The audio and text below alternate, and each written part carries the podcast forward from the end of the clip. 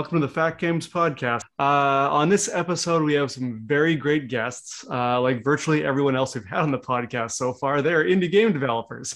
And they're also fellow gum- gumbos uh, from the Gumbo D- uh, Game Dev Cooperative. Uh, I'd like to welcome John and Vinit from Cheap Ramen Games. Thanks for coming, guys. Of course. Thanks for uh, thanks for having us. Uh, how you man. doing? Pretty good. You know, Yeah. it's a fine Monday. It's a fine Monday. Yeah. A Usually we rainy- record yeah. on Wednesdays, but uh, yeah, the hurricane. At least by the time this airs, the hurricane will be over by several weeks. Um, I didn't even hear about this hurricane you guys are having until you just mentioned the word hurricane just now. hurricane Henry, I think. Yeah, it's like tropical storm, Henry. at Oh yeah, point. tropical storm. It's been something. downgraded. Yeah. yeah. By the way, it's just me staying inside, Henry. That's Yeah. Stay out of the rain. Yeah. So, um, do you guys want to start by giving us a little bit of, a little bit about your background, telling us uh, how you got into the wonderful indie game making racket? Oh. Who wants to Uh, go yeah. Uh, go for. I guess I'll go first because my Yeah. I guess mine would lead into Vinit's probably. Uh, maybe we'll see what happens. Um, so, uh, so I was um teaching. I was making games on my own and like teaching in uh, game development for many years. Um, at like a bunch of different schools. Uh, I was at the New York Film Academy and the Advanced Media Vocational Academy out in LA. and uh, I did a bunch of like small after school programs here, teaching kids how to code and make games. Um, but I, I always like made games on my own, and then uh, just uh, I worked at my last job was at Normal, uh, the virtual reality company, making games there. And uh, after uh, losing a friend who was also a game developer, uh, I decided to just jump out of working for other people and do my own thing. Um, so, yeah, So- several several years. You say you were from LA or you live there? No, absolutely not. Oh, okay. Um, so, uh, yeah, I lived there for like a year, but I am very New York. Ah, very nice. Yeah. So you like how mentioned those someone. opinions are already coming out. The New York opinion. Uh, nice. Very much not LA. Yeah, So you mentioned you lost a friend. Uh, is that was that Jose? that was Jose. Uh, we were business partners, uh, me, him, and Rob. Uh, Oh, wow. So at the the New York Film Academy, um, we he was actually a student there at the time. So I met him through like playcrafting stuff. He took the class there, and I was always just running into him, and he like so friendly. You couldn't not like him. Uh, and then him and Rob were working together, and he was a student in the animation program, and I was teaching the games program, and we kept talking. And then they asked me to join their studio. So uh, Oh, yeah, we were partners for like two years and released a game together. Uh, and then they So- started doing uh, commercial projects, and I Did you work on Don't Look Away? I did not. I came on Okay. right after that. Uh, Okay. I worked on the take. Okay. Oh yeah, I I never played that one, but okay, yeah. So I guess I was familiar with your work before I was familiar with you. Nice. It's always a good thing, right? yeah. Yeah, we've never really uh, talked about Jose on the podcast yet, and I don't know if it's a great time to get into it. But Jose, for, for our listeners, Jose was someone who's part of the indie game community here in New York, and unfortunately lost his life uh, a couple of years ago, almost. Wow, it's been time flies. Uh, anyway, happier note. How are you doing, Vinit? Good. Yeah. Um, yeah, doing okay. I can get into my background a bit. It overlaps with John. Um, but I am, uh, I've kind of been into games forever, just like everybody else in indie. Uh, for me, it was just like, I remember watching in high school that like dev diary for Halo 2 and being like, oh, I got to get into games. And in college, I interviewed with Bungie. I was like, hey, man, like this has been my dream to to work at Bungie, uh, specifically because you worked on Halo 2. And he was like, yeah, I mean, no, it's fine. it's, it's nothing, nothing too great. And that interview was just like the most low energy thing. So it kind of put me off getting into game development, at least like AAA development for a while. But I knew I wanted to do it. So uh, I was like close to turning 30 at the time. And I was like, I gotta, I gotta do this. I'm in New York. I, there's got to be something around here. And uh, so like I, I went to a bunch of meetups and um, like other events, and I think I even joined like E's uh, meetup. They're like, I, I don't know if she's part of the ice cream social or she had another meetup going on, but I, I then took that playcrafting course. Um, is it 2019? I say the 2019 playcrafting course. Uh, and that was the one, uh, they had an info session. Rob and Jose um, were both doing the info session at the time. And Jose was actually the reason why I joined because I, I, I kind of, I come from a technical background. So I, I'm a coder and I knew I could always code, but Jose's big thing about taking that class was about the business side of things. And his pitch for the class was when you when you take the class, you're going to be introduced to like this huge network of people. And that was kind of what turned me on to it. He was like, I, he was going to take on teaching like the business end of things and meeting other people. And that sort of, that was where I was lacking. Um, and so unfortunately, Jose had passed away and John had come on as a, as a kind of substitute teacher at the time. And that's how John and I had met. Uh, but I had taken that class with the intention of starting my own studio. Um, and so John and I got in, we decided to work on was like a, a game jam. Yeah. Kind Just of, to make uh, sure that we didn't fully hate each other.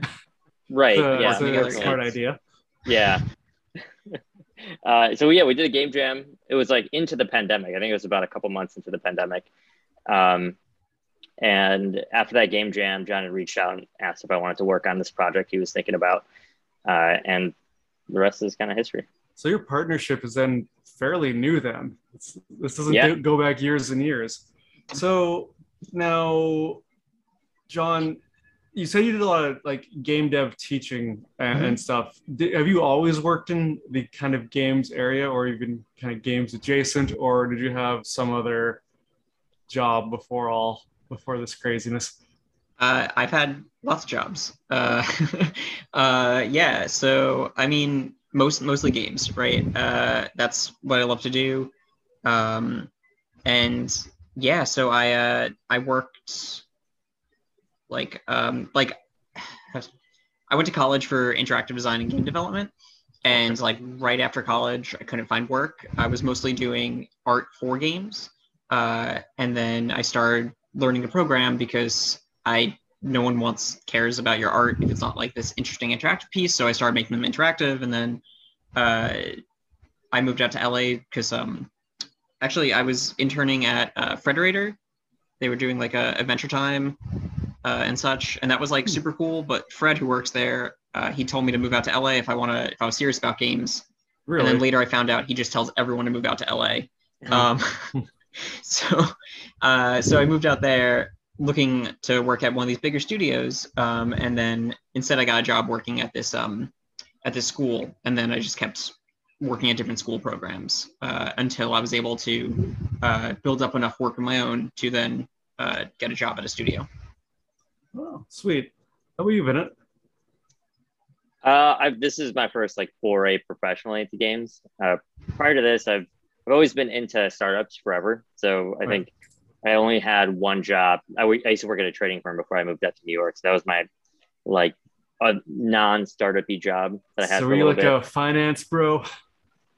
I was I was still I was a software developer. I did the okay. trading systems, but yeah, I was uh, definitely surrounded by a lot of finance pros, um, which is like it was good. I, I I knew nothing about money going into it, and it was like it's kind of uh, they they teach you super fast. So I I took something away from it, but yeah, there's a lot there's a lot of that.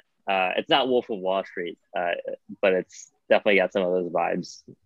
Um, yeah, so I startups for for a long time. I'm actually working my i have another job that actually helps pay the rent um, so i work as a data engineering consultant at a at a startup that i uh, helped start a little while back a few years ago for actually like right when i moved to new york so about five years ago i've been with them well so um but games is uh where the passion is games is where the passion is yeah. Um hopefully at some point it'll also pay some bills but until then yeah it's just all passion. So um, actually, uh, and this is I don't I don't want to depress anyone here, but um, so someone who actually listens to the podcast, uh, who is also a friend of mine, reached out to me and said, you know, I actually really enjoy the podcast. However, the lesson that I've learned is if, if becoming an indie game developer is extremely depressing because everyone's poor and it's all labor of love. And I was like, hey man, we had a couple successful people on. So uh, I, I, just want to make sure that uh, they're, they're taking away some good stories from this as well. So, um, but this is like the greatest. Uh, we're seeing you guys kind of just basically as you're kind of kicking things off, right? Because uh, mm-hmm. yeah. you just finished your first game here with with uh, Meow Pow. Mm-hmm. So yeah. why don't we get into that? Um, sure. So I like that game a lot. I would describe it as a cutesy air hockey game starring cats. Um, but how would you guys describe it? Uh, I mean, it's pretty spot on. Uh, I mean, we definitely say like the, the pitch is uh, fast paced, uh, sportsish game with cats. Uh, the, the, the inspiration for it was actually knock hockey, not air hockey. Mm. Uh, the only reason, the only reason being is that the ball comes to a complete stop, right? Whereas oh. air hockey, it still moves slow. But uh, and also knock hockey, I feel like is stupider. Um, okay. just because it's like you always uh, smash your knuckles uh, and get hurt, and it's just people screaming at each other. I feel like air hockey, you keep your distance, right? Um, Wait, knock hockey is carom, right? Just for the carom. other. Yes. Okay, got it. I don't know if you guys. Know. I didn't know what knock. knock I don't know what it is either. But oh, okay. Well, let's get into that then. Okay. Uh, knock hockey is like so. Imagine if air hockey. There's okay. The, it's pretty much. It's very similar to air hockey, except you use long sticks, and it's a wooden puck on a wooden table, and you can like, you can reach pretty far. Um, so you'll end up like smashing each other's hands but also there's a small like wooden block in front of your goal. So you always have to do a shot where um, it bounces off the wall into the goal which is like a, a very core thing of, of meow pow is you can never just make a straight shot into the goal. It always has to go at an angle or bounce. I'm just so, looking at like picture this right now. I have seen this before. Where have i seen this before blair? It's a gumbo on the gumbo website or something? Mm-hmm. No, I like remember seeing this in person as a kid. Mm, probably not as a kid. why why this game?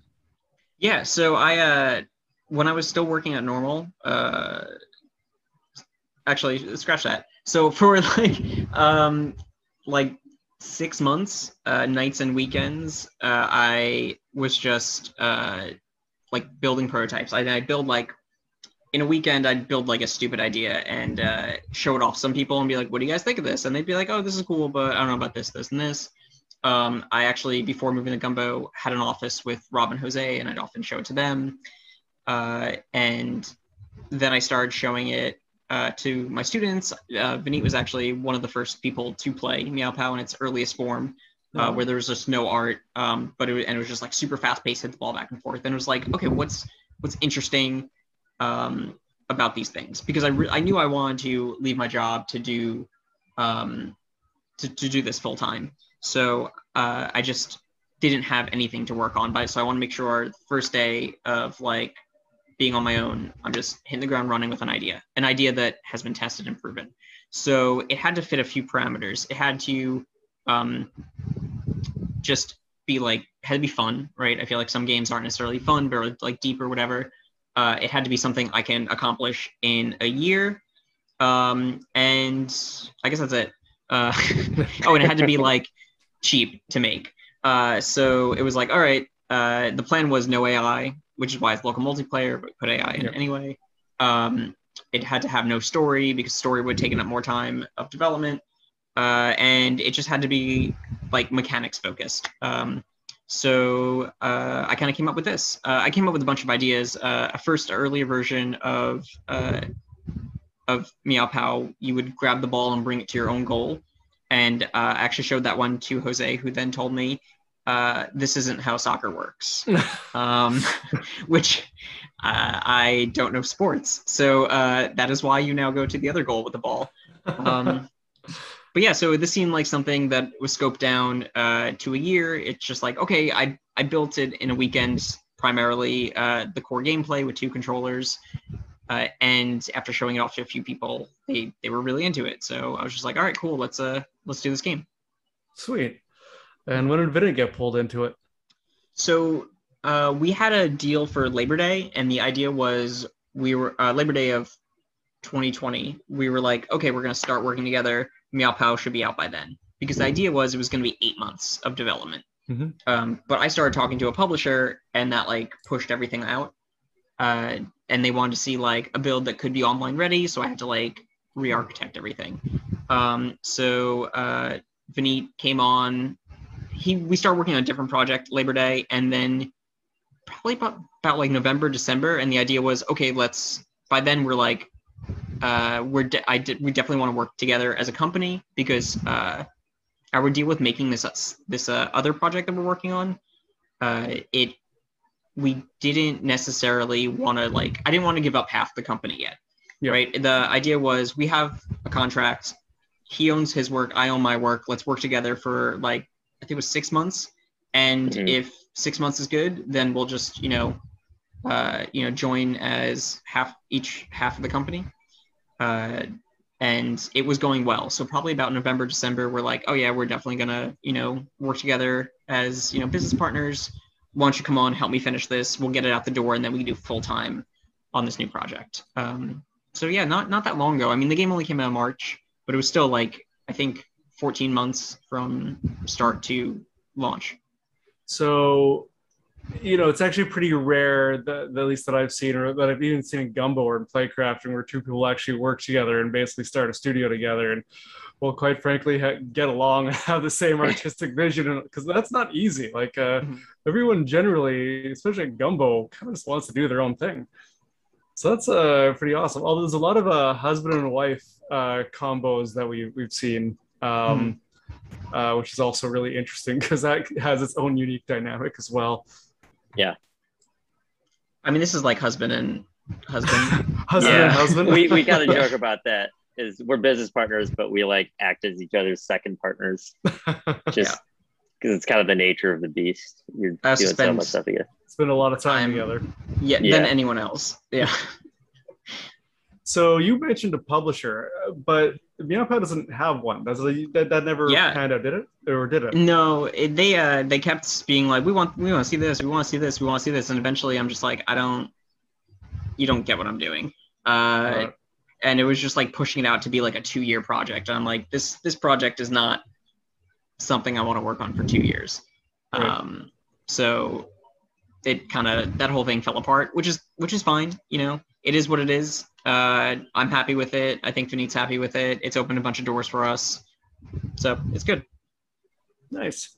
So you talked a little bit about the development process. Um, now, how was like what, what was what was the development of Meowpow like? Is it straightforward, or is there lots of challenges and stuff that you had to sort of sort out? Well, so so development started uh, in uh, the end of it was like the last week of January 2020. So uh, you know, no challenges. There's been no challenges the entire year. no, Uh, no everything pandemic. No, none of Easy. happened. as could Easy. be. No, it uh it sucked. Um, you know, like it, it was cool. I could work from my laptop. Um, but it was like I uh like the day I was gonna put in my uh, my two weeks, I was let go from my job. So it like worked out fine. Oh. But it was like going into that whole thing. Um, just okay, like I got to do this, and then it's like, all right, I'm stuck at home. Uh, it was weird. Like the the only like good part about it was uh you know, I had my laptop and I could work from my laptop. Um, but the, a big part of it, and a big part where I saw screw ups in other studios I've worked with and other projects I've worked on, was it didn't get enough outside feedback. Um, it didn't get en- enough um, playtesting early on, and I really lost out on that. And also, I was a solo developer making a four player game. Hard to hard to kind of test that. yeah, and in a way that it was like, oh, this is a like this is local multiplayer. I need to test it, and everyone's in quarantine. It's it's like being a solo developer in a multiplayer game is bad enough, but it's like I see myself and my partner, and uh, she was still working at a restaurant even though it wasn't open. They were like uh, prepping for another restaurant in the group, so I'd go there and sit at the the counter, and she'd work in the kitchen and I would just be like, all right, here's four controllers. And eventually I got like AI in just so I had someone to play against and so I could record a trailer. Um, but Yeah, it sucked. Um, I think overall the quality would be better without the pandemic. Um, I'm definitely going to blame that because I can. Uh, but you know, the idea was to show it off more and get like earlier feedback and just understand like what the players do and don't like continuously of every build I made. Uh, and it, you know, that just it didn't pan out. So, um, how did uh play NYC go for you guys then?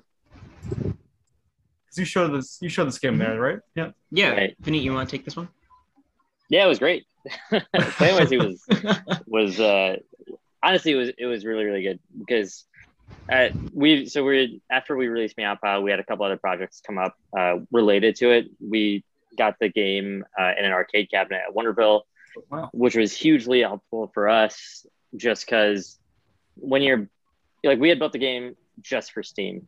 Um, so when I came on, like I had helped John uh, go through and redo some of the architecture so that it was ready and stable for for a build out on Steam. And when uh, when we got into Wonderville as an arcade cabinet, we realized that a lot of the shit that we had done in the game was we had to just change it because it like there's so when you're when you're on Steam, we can do things like oh controller detection, right? So you have controllers that can come up. Uh, we you have menu systems that appear on a on a regular game, whereas in an arcade cabinet, usually there are no menus. Players shouldn't be messing around with settings or anything like that, and things should kind of just work always by default. hmm Um, and that was helpful for us because we just took that build and put it at we just set it up for for Play NYC and it was there because we had already kind of polished a lot of that stuff for Wonderville. So that was that was kind of nice, and you know we, we had gone to play NYC just the purpose of that was just meeting people, meeting interesting people, making connections, networking with you know potential other publishers and journalists and other people in the industry and other game devs. And so having a game that we didn't have to worry about a build working just you know just at the last minute was super nice. Not having to we we just left the game out there. Right. We talked to a bunch of people that came up and, and played the game and it was just very kind of stress free. So like there, there was a good portion of like Sunday when neither John nor I were at the booth and we were just walking around and playing everybody else's game and meeting people. And people were still going up to the game and just playing it because it was we had like the attract mode available. So people were seeing the trailer running when the game wasn't actually playing and they just go up and pick up a controller and play. And it was super nice. That's awesome. So uh, you're the second people we've had in the podcast that have had a cabinet set up at Wonderville. So um, are you guys thinking about doing what Jonah did and uh, try and get something, some more cabinets out there, or is this just a one-time thing? This is this is gonna be a one time thing. It's, Uh, well, so it's we kind of a one. It's it's well actually So, we'll yeah. that other right. We'll be at another bar in Brooklyn uh, Right. next month. We actually have to follow up on that. Um, But yeah, We I- did- I, for for a hot second. We we seriously considered what that business model would be like if we decided to pivot. Uh, and really, it's just you spend a lot of your time doing sales with that kind of thing. Um, and we had some other people uh, that we had reached out to that have sort of these, you know, at home arcade cabinet, like these multi cap kind of setups that you could do.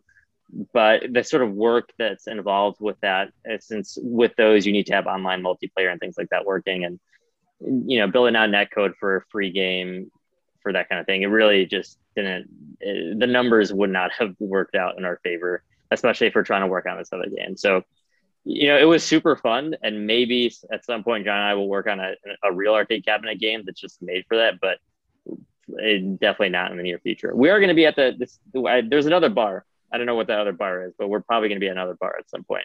So as long as it's like low, uh, low effort, we'll probably you know put arcade cabinets up. But I don't think we're going to pivot anytime soon. that's that's our rule for everything. If it's low effort, we'll low. do it. Yeah, That makes yeah. So um, you mentioned that you made this game free. So let's talk about that a little bit. What, what drove the uh, the free decision? And because as we know, free is very profitable. yeah, it's a it's super easy to make a ton of money when your game uh, makes no money. There's some it's, uh, that's how it works. Uh, I don't know. It was actually it was a it was kind of a tough decision because John had wanted to go in.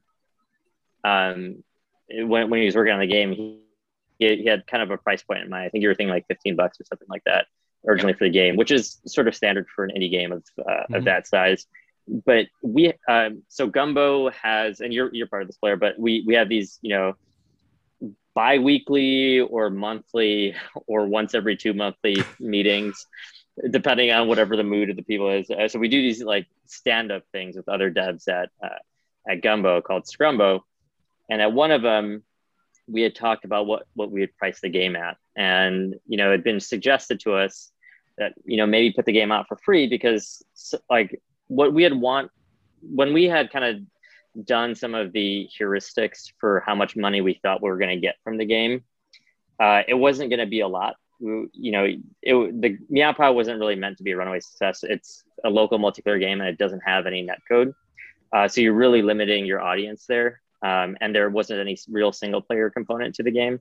So we knew it wasn't going to be a ton. Um, but the three kind of main things that we wanted to get out of Meow Pow were uh, one was experience, just like being able to put a game out on Steam and seeing what that whole process was like. Because there's kind of a little bit involved in like the back and forth with Steam and you know getting uh, beta keys up and getting builds out there, um, and just like building a releasing game. Um, the second thing that we wanted was a community, just like a group of people that would be interested in the stuff that we're putting out. So that when we did eventually make a game that was going to make money, we could we had people to show the game to kind of right off the bat. Uh, and the third thing that we wanted was some level of clout. So when we talk to publishers, we could let them know that we have some, we have a thing that we made and it and it has a decent community behind it. It was made with like an intent, as opposed to just sort of. Um, it was made with the intent for this to be, you know, a long running business as opposed to just something that was only a passion project. Uh, so given those things, we had kind of in order to optimize the whole like how do we get as many people to play this game as possible? How do we build that community? Um, we thought free was the right way to go. Um, just reduce that barrier to entry as much as possible. Um, and it, it seems to have worked out a little bit Well, what was uh what was your sort of goals with that? Like, uh, just uh, how many downloads, if if I may ask, did you get, or have you gotten so, So- far? I think John had kind of put up a goal of he would be happy with something like 20,000 downloads within the first two months. And we, we got that. Um, I think we got to, I don't know what we're at now. I think last time I checked, we're at, I think like 200, we were at like 200 downloads a week. Um, but the average playtime is still super minimal. Uh, so like people will download free games, they just won't necessarily open it. Yeah, I got a question on that. Uh, when when you're done, sorry. Yeah, no, I mean that's basically it's. We found some so using the statistic that Steam gives you, we there's just some really kind of baffling behavior that happens on Steam. The data is Uh, kind of ugly. It, it- they give you the license. uh, They'll, they'll say we've given away this many licenses, but it Yes. doesn't mean anyone's downloaded anything. Because I was trying to figure that out with Kids of Carindale when I released the demo. We had I had like uh, three thousand downloads within the first few days. And I was like, this is awesome, and I was like, look Yeah. at the stats. I'm like, what the hell is going on here? Yes. It was like uh, Uh, I had now, but when I clean up the data, there's 22 uh, total active users that have actually played it. But those Oh, users have gotcha. actually played it through all Yeah. the way through. But so I was just yeah, that's what I really wanted to get. at. I wanted to see if your experience was was like that too. So do you know how Very many similar. totally active users who've actually logged in and played? I think it's 10% of it was pretty close to about 10% of what our downloads were. Okay. Yeah. Uh, so I don't know if that's changed since. Um, but we do like one of the weird things that we found was we're still getting wish lists for the game, which doesn't it, you know usually you, you wish list the game because you wait for the sale to happen so you can buy it at a cheaper price but i don't know what a sale for free looks like it's just It probably is not even looking. It's like, oh, that looks good. I'll play it later. Yeah, and I just click- exactly. click, on wish list. yeah I wonder if it's so we, gonna- we've racked up the wish list just not really any conversion for those All right, so it just sounds like it's challenging no matter no matter how it goes. Thanks for listening to the Fat Games podcast. If you like our content, please consider supporting us by liking this episode and subscribing to our channel. Kids of Carindale Radio will return later this month.